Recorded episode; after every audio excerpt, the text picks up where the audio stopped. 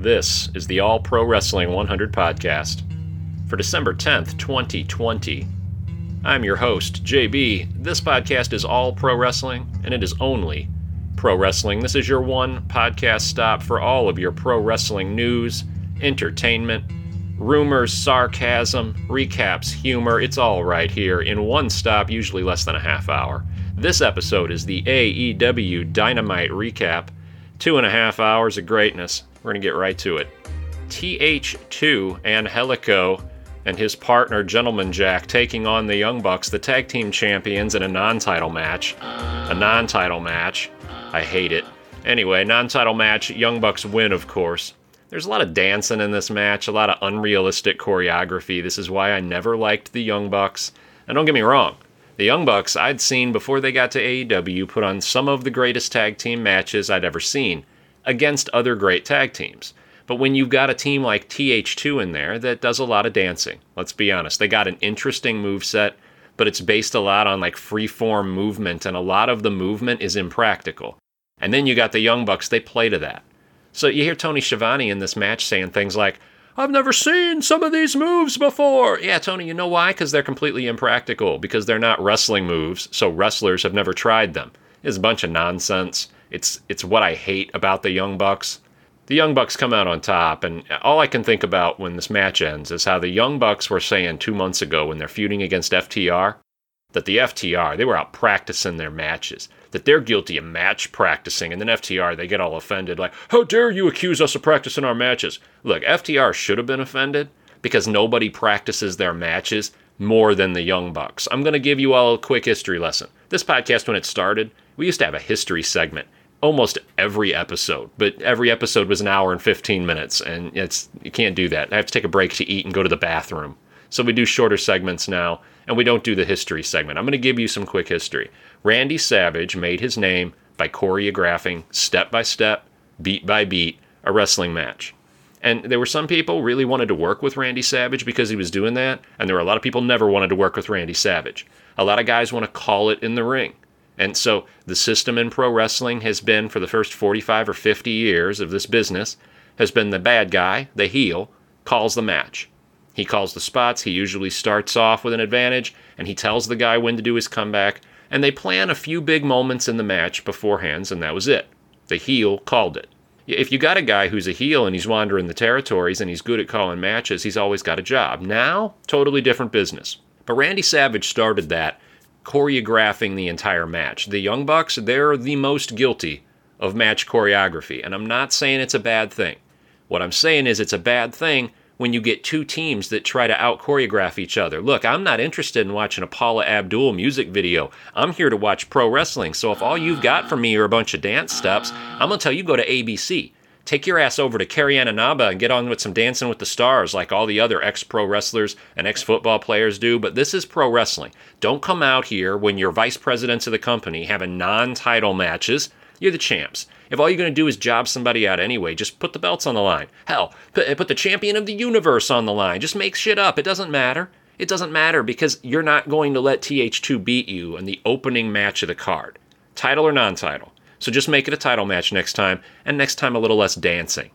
Post match, speaking of nonsense, we, we set up a feud between the acclaimed and SCU. This is awesome. We got two teams that come out with microphones, neither of which I want to watch wrestle. We got one that raps and the other one that uses his mic stand as a walking stick. We got a guy in his 20s thinks he needs to freestyle and trying to hold down the integrity of his rap so he doesn't write anything. And he comes out and makes a fool out of himself half the time. And another guy who's 61 years old and can barely walk. Hey, listen, Christopher Daniels a little less promo, a little less t-shirt design, a little more sit-ups, okay? I don't need to see Christopher Daniels in the ring either on Dark or on Dynamite every week. I'd like a little less Christopher Daniels all around. I'd like a little less in the midsection and a little less on TV. So until this guy can get in shape and stop looking his age, he doesn't need to be on TV. Hey, put Billy Gunn next to Christopher Daniels. And every time Christopher Daniels shows up in the locker room, just give him one of those, uh, give him one of those fat heads of Billy Gunn, those life-size Billy Gunns, and just make him stand next to it. Hey, have you gotten any smaller yet, Chris? How's your gut doing today, Chris? Send him home until he loses some weight. That's what the WWE does. You get pudgy in the WWE, they send your ass home. Tony Khan's got the biggest roster in the world right now. Take a look at all the females he's got wrestling on Dark. He's got girls that aren't on his website listed on the roster that he's using regularly, six, seven times. So, Christopher Daniels, you don't have to be a regular if you can't find time to hit the gym. You can be a part timer and maybe spend a little more time working on that gut. Next up, we got a Darby Allin promo, somebody everybody cares way more about than either Christopher Daniels or the acclaimed. And in this black and white Darby Allin pre produced promo, we set up Darby versus Brian Cage and Darby versus Sting and I'm sure most people would rather see Darby versus Sting, because Sting actually has some idea what he's doing. But Darby seems to say in this promo that he's okay with both. I'm okay with both so long as Brian Cage doesn't go over. Brian Cage, he doesn't know how to use a mic. He's probably the most agile bodybuilder in the business. However, that doesn't mean I want to see him win matches against guys that are actually charismatic and who have a body that might stick around longer than three or four years. You know, Cage, he gets his first major world title, and we don't see him for six months because he's too big. He gets hurt. He's too big and he does too many acrobatic things. For you in AEW that hadn't seen Brian Cage on the Indies, you have no idea what you're in for. This guy, when he does get a push, he's saving stuff right now. This is the most acrobatic big man you've ever seen. They're just telling him to hold back and they're not letting him do it because they don't want to give him up mid card. You know, they don't want to give this guy up with another knee injury or a back injury and an opening match that nobody's going to remember. So Brian Cage is being told to hold down right now. When he does get a title push, you're going to see some spectacular things. Uh, Cody Rhodes, Tony Schiavone, and Sting cutting a promo. The story here is going to be that Sting is treating Cody Rhodes like a child, and this is going to be a good story because Cody's good at selling it. Sting seems to want a TNT title shot against Darby Allin, and you know that Cody's enough like his dad that he's going to put himself right in the middle of all of that because the fans are going to want to see it. The fans love Sting, the fans love Darby, and the Rhodes boys can't stand it when somebody else brings some real heat and gets some fans behind them. So Cody, I'm sure, will be at ringside and will be inserting himself right in the middle of Sting and Darby's storyline. But the Sting Darby match is what everybody really wants to see right now. And Sting says he's not really interested in feuding with Cody because, again, he's treating him like a child. So that'll carry on for a while. Tony Khan's shown that he's good at doing long storylines, and I appreciate that. If Sting's here for a long term contract, let's not rush everything. Let's take our time. Uh, unfortunately, we leave this match and we go to the Varsity Blondes, which is just gross, taking on FTR, which is gross. And I don't want to see either of these teams. What we had here was a whole lot of man hugging and a whole lot of ass slapping and a bunch of guys in trunks. These guys are wearing trunks. A bunch of dudes in their underwears doing man things, and I don't want to see it. It's a bunch of man wrestling, but I will say one thing Griff Garrison has a terrible look and a terrible gimmick right now, but he's got a lot of talent, he's got a lot of energy, and he's probably going to be a star. When he gets rid of Brian Pillman Jr. as a tag partner, when he cuts his hair, when he stops wearing purple tights and slapping his ass, uh, Griff Garrison, he's out on the apron rooting for the tag. He's jumping up and down. He's he's getting all these wrestlers at ringside to act like fans with all of his energy. It's contagious. Uh, he gets in the ring, just so much energy. He's probably going to hurt himself the way he's moving around, but he's 21, 22 years old. He's going to be a star. You keep him healthy, you get him away from Brian Pillman Jr., you cut his hair, give him a manager, kid will be a star. FTR wins, by the way, because of course they win. The Varsity Blondes are just a terrible gimmick. Dark Order 10, Preston Vance versus Gold Dust and Rhodes. In the first about 90 seconds of this match, Preston Vance tries to do some kind of slam on Dustin and Dustin hits what JR calls the ring frame. He hits it strange. It looks like he hurts his inner right thigh and maybe his abdomen, and he's not the same the rest of the match. So 90 seconds in, this match slows way down. Gold Dustin Rhodes starts looking like the 51 year old that he is. We end up with a quick finish, hits a bulldog with a quick pin. Dustin gets the win, and post match, the Dark Order comes out and they start courting Dustin. They offer him the job as number seven. To which Tony Schiavone complains, Nobody wants that number. Nobody wants to be number seven, which is actually really funny. You know, this Dark Order, they're going to tag with uh, Hangman Page in a six man tag next week. And they were all excited about it when he agreed to be their tag team partner. And, you know, they got me considering watching Being the Elite. I just assumed that Being the Elite was the Young Bucks sitting around talking about how great it is to be 162 pounds and never go to the gym. I just assumed that's what it was every week, and occasionally their friend Cody might pull up in a golf cart or Kenny Omega can pull up and be like, I'm Kenny Omega. Because like nobody in America ever had any idea who Kenny Omega was. So I figured that being the elite was just all of these guys that really couldn't get over in mainstream talking about how great they were. But the Dark Order apparently spends a lot of time on being the elite, and some of these Dark Order guys seem pretty funny. And I got to admit, the Young Bucks, they're fairly entertaining. So I'm kind of leaning towards binge watching Being the Elite so I can see a little bit of Hangman Page and why people support this guy. And so that I can see more of these Dark Order guys because now that they've been cut loose from the Brodie Lee gimmick, I really like them. We should talk for a moment about Brodie Lee, bringing you a little news here. I talked about last week how I thought that there was a shift in focus of the Dark Order away from this ruthless group that's sacrificing people to the greater good and to Mr. Brodie Lee to a group that's apologizing for past behaviors and trying to do a softer form of recruiting. And we haven't heard anything about Mr. Brodie Lee. So I checked the internet and Bing tells me the other night at like 3 in the morning that Brody Lee died. I couldn't believe it. Has his picture, tells me Brody Lee died in Georgia and he was 73. And I'm reading this and I was like, God, he never looked 73. And I realize it's a different Brody Lee that they've that Bing just grabbed the picture, the most popular image of Brodie Lee. And it's Brodie Lee from AEW. So there he is in his garb and his gimmick next to an obituary. And had they not had in bold, huge print, died at 73, it would have taken me longer. So Brodie's alive. No one knows his injury. It hasn't been disclosed. ProWrestling.net talked about how the last time he'd been seen was in the dog collar match. And to be honest, I can't remember the last time I saw him. That sounds about right. But it's strange that they won't disclose the injury, especially since they're all in Florida and there's a pandemic right now. And I know for a fact that a festival just took place in St. Augustine at the end of November where no pandemic protocol was followed. And there are pictures that made their way to Instagram of elbow to elbow people, probably 80 people in a photo, none of which had masks around their face, taking part in a scavenger hunt through the old section of St. Augustine, Florida, which is just down the road from Jacksonville. And that doesn't speak to where these wrestlers are in the pandemic. What it speaks to is the culture of Florida where they're based.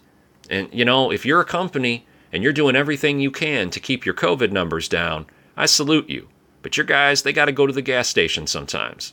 Every once in a while, they're going to need to, go to the grocery store or to go somewhere. And if you happen to be in a state that has a legislation that's not pushing protocol, if you have citizens who are rebelling against it, it's going to be really hard to keep your guys safe. And I realize that it's not always advantageous to come out to the dirt sheets and report everybody's injury, but these are extraordinary times in an extraordinary situation that we hope won't last forever. And you took a guy who was getting a real push and you built a stable around. You built the stable around him before he was even under contract and you placed him in the role. And now you're changing the stable and you're not talking to us about what he's sick with or what he's injured with. So it looks bad, AEW. I'd like to know where Brodie Lee is, what he's ill with, if he has an injury, what is the injury, why can't he work? I'd like to know. Maybe AEW will tell us something at some point. When Brodie Lee comes back, I'm kind of curious if he'll bring anybody with him. Eric Rowan's still out there as a free agent. I think Brodie Lee would like to be separated from Eric Rowan. He spent a lot of his career next to Eric Rowan, but they were a cool tag team. I thought whatever incarnation of those guys I got to see, whether it was the Wyatt family or the Bludgeon Brothers, they were a formidable force. And it's just hard not to pay attention to two vicious looking, huge guys like that. So, one way or another, the Dark Order's moving on without Brodie Lee. If he comes back, he may fit back in, but I don't know that he fits into this softer, darker order. Interview backstage Tony Schiavone, Brandi Rhodes, and Shaquille O'Neal. Uh, Shaq says he's not interested in wrestling right now, which you really can't have any reason to believe. He's on a wrestling program. But then he tells Brandi, he's very polite for a while, before telling Brandi that while she's got her arm in a sling, she should get some tips from Jade Cargill. And Brandi takes Tony Schiavone's beer and throws it in Shaq's face. And this, it's hilarious look. His face is covered in beverage and he's, he's looking shocked and angry at the camera.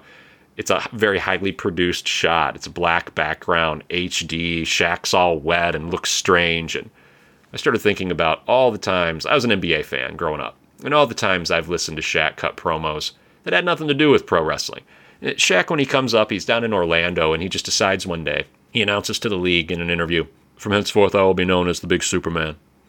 I am the Big Superman. And it's pointed out to Shaq, like, there's another guy that goes by Superman in the league, but he doesn't care. He's, he's Shaq. He doesn't care. He's, from now on, I am the big Superman. And then, you know, his career moves on. He doesn't win anything in Orlando. He ends up in L.A. And while in L.A., he decides to announce one day, henceforth my name will be, I'll be known as the big Aristotle. I'm the big Aristotle. Now, listen, I'm fairly certain Shaq has no idea who Aristotle is. And if somebody told Shaq that Aristotle was a Greek philosopher, I don't know that he could have found Greece on a map or I really could have explained to you what a philosopher is. But Shaq was known as the big Aristotle. So then late in his career, he gets moved to Phoenix, right? He gets moved to the Phoenix Suns. But at this point, Shaq, whether he's incapable or he's just lazy, he can't muster the motivation. He is not playing D. He's not hustling back down court. So we better score, right? And when we don't score, Shaq, he just kind of stands stationary. He'll move his arms like he's jogging, but if you look at his lower half, it's just straight walking, just straight walking. And so one day after the match, he announces, From now on, I'll be known as the Big Cactus. I'll be known as the Big Cactus. Now, everybody thought that was a joke, right? It's like, oh, well, Shaq's calling himself the Big Cactus. It's one of his 15 nicknames. No, no, no, no, no, no. Shaq was trying to tell everybody that he wasn't going to move anymore. You know what a cactus don't do? It don't move. Cactus stands still. And that's what Shaq did in Phoenix. He stood still like a cactus. I'm a big cactus. I'm a big cactus. So now he's in AEW saying, I got a lot of respect for Cody Rhodes. Okay. I'd love to see Shaq in the ring a few times. You know, people forget he showed up to help Hulk Hogan celebrate his first WCW championship victory in 1994. Uh, Hulk Hogan fought Ric Flair, wins the belt. Shaquille O'Neal is there, made no sense. What the sense it made was that Shaquille O'Neal liked pro wrestling. And WCW, it was so corny and it was so hokey back then. AEW is a serious product. It's an adult product. It's fun to watch. It's real pro wrestling for the most part. Young Bucks. real pro wrestling for the most part. So it'd be cool to see Shaq here, taking himself seriously in his pro wrestling gimmick. The inner circle next has conflict resolution. They decide they're going to give it another go and work things out and shake hands, but Sammy Guevara, the thing to walk away from here with is Sammy Guevara threatens both MJF and Chris Jericho, saying he has had it with MJF's antics and he ain't going to take it anymore and he wants them both to know. So that's pretty cool. Uh, we're setting up the breakup of the inner circle. We're setting it up that MJF used them so that he could keep his ring and get a push and have protection, and then he'll dump them when the time suits him. Sammy Guevara versus MJF will be a feud that we see for years and years if Vince McMahon doesn't poach one of them. Next up, my girl Tesha Price, the most sympathetic character in women's pro wrestling. She's 0 5 coming into this match, and for a month now on Dark, I've been begging for Tesha Price to win a match. I've been asking on Twitter, when does Tesha Price get to win a match? She takes on Abaddon. You know, I was saying on Tuesday, Tesha Price, she's facing Diamante. Tonight's not her night. Well, when you take on Abaddon, that's not your night either. Tesha just keeps showing that she can sell, and she sold great. This was a one minute match, so it was an absolute squash, but Tesha got the call up to do this squash, and I had just pointed out if she keeps selling the way she's selling on AEW Dark every week, you can't leave her down there languishing on the YouTube mid card. That she belongs on Dynamite? Here she is. Was a one minute squash. She looked great getting beat. Then uh, Hikaru Shida comes out with a kendo stick, and Kendo's Abaddon in the head and saves Tesha Price. And they stand on the ramp together, and Tesha's still continuing to sell the one minute beatdown and panting, looking like she's going to cry. Tesha's got a big future in pro wrestling. Love that. And by the way, listen, I know I'm going to catch some heat from this, but when Abaddon's wearing her panties, it, listen, when Abaddon's wearing the panties and she's got the sheer stockings, uh, here come the booze, the sheer stockings underneath, and she's crawling on her hands and knees, and there's a little jiggle as she's moving. I'm telling you, even the zombies in AEW are hot. They are. Don't tell me we're not supposed to sexualize women pro wrestlers when they're all wearing panties and sheer stockings. Come on when they're tattooing their bellies with weird death symbols. Come on, Abaddon, something else. She's scary. She's like the answer to Su Yung over in Impact Wrestling. And I love me some Su Yung. I call Rosemary in Impact the Undertaker of women's wrestling, but Abaddon is a great performance. I assume Abaddon's been out for pandemic related reasons, but she's going to be getting a push now. She just walked in off the street. They gave her the number five contender to the women's title, so that's telling you that you should expect her to be moving up for a match with Shida. Next up, what I'm calling the match of the night, we got Eddie Kingston, the Butcher, and the Blade with the Bunny versus Lance Archer and the Lucha Bros. Lance Archer's first babyface turn since his time in AEW. Apparently, Lance Archer's worked both sides throughout the independents and in Japan. This is the match of the night. Really physical match. Pentagon Jr. gets taken out of the match by ring officials, probably as part of story. He probably wasn't injured, but they made it in story appear that he was which makes it a 3 on 2, and with the bunny out there, a 4 on 2. Butcher and the Blade hit a neck breaker on Rey Fenix, and they get the win. Post match, Lance Archer gets to clear the ring of the three of them and look all tough and beat everybody up some more. So Lance is a babyface now.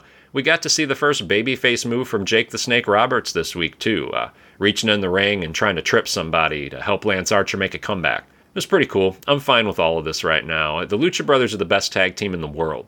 So if you want to keep putting them in six man and eight man tag matches because you've got to take turns with FTR and the Young Bucks, fine. But again, Lucha Brothers, best tag team in the world. And when I talked about how I'd seen the Young Bucks before, they were in AEW, and I know that they can put on great matches, one of those matches I saw was a three tag team match, and it involved the Lucha Brothers and the Young Bucks, and it was a ladder match. I know that the Young Bucks can put on great matches because I've seen them do it with real professional wrestling tag teams. That just wasn't tonight. And the Lucha Brothers, you put them wherever you want on the card. But if you let them work tag team matches, it's obvious to everybody watching that night they're the best tag team in the world. Interview with Don Callis and Kenny Omega next. To the line of the night. Tony Khan, if you feel taken advantage of, you're welcome for the lesson. Uh, welcome to the wrestling business, kid. This is a great line. Kenny Omega talks after that, but only for a couple of minutes. And Omega, he's just not a great promo, but Don Callis is, so this pairing will work. Finally, we got the main event tonight, which, you know, I just don't care about anything that involves MJF. So it's Orange Cassidy versus MJF for this diamond ring, whose gimmick I still don't totally understand.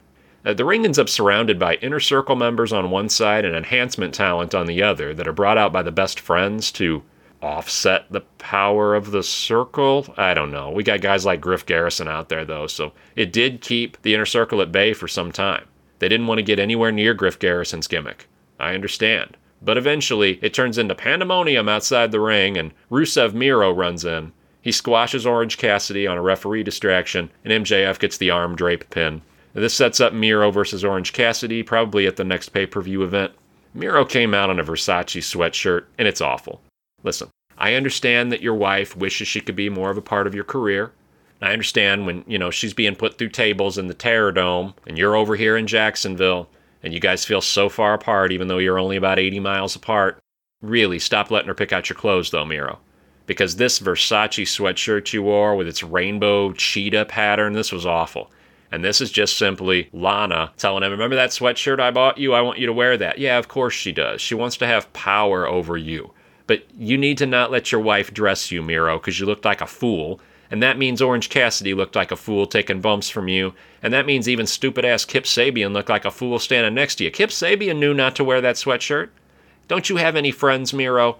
Miro, don't you have a friend can tell you? Friends don't let friends wear rainbow cheetah print Versace sweatshirts that their wife lay out for them. All right, so get a friend, Miro. This has been the All Pro Wrestling 100 Podcast's AEW Dynamite recap. Thank you for listening. We're going to have a Ring of Honor episode 481 recap drop this weekend. We're also going to have SmackDown review on Saturday morning. So subscribe where you listen try to check out our new Twitter account. It only has like one follower. We, I, I don't know how to use Twitter, okay? Or hit us up on our Gmail account, APW100 Podcast. Thank you for listening.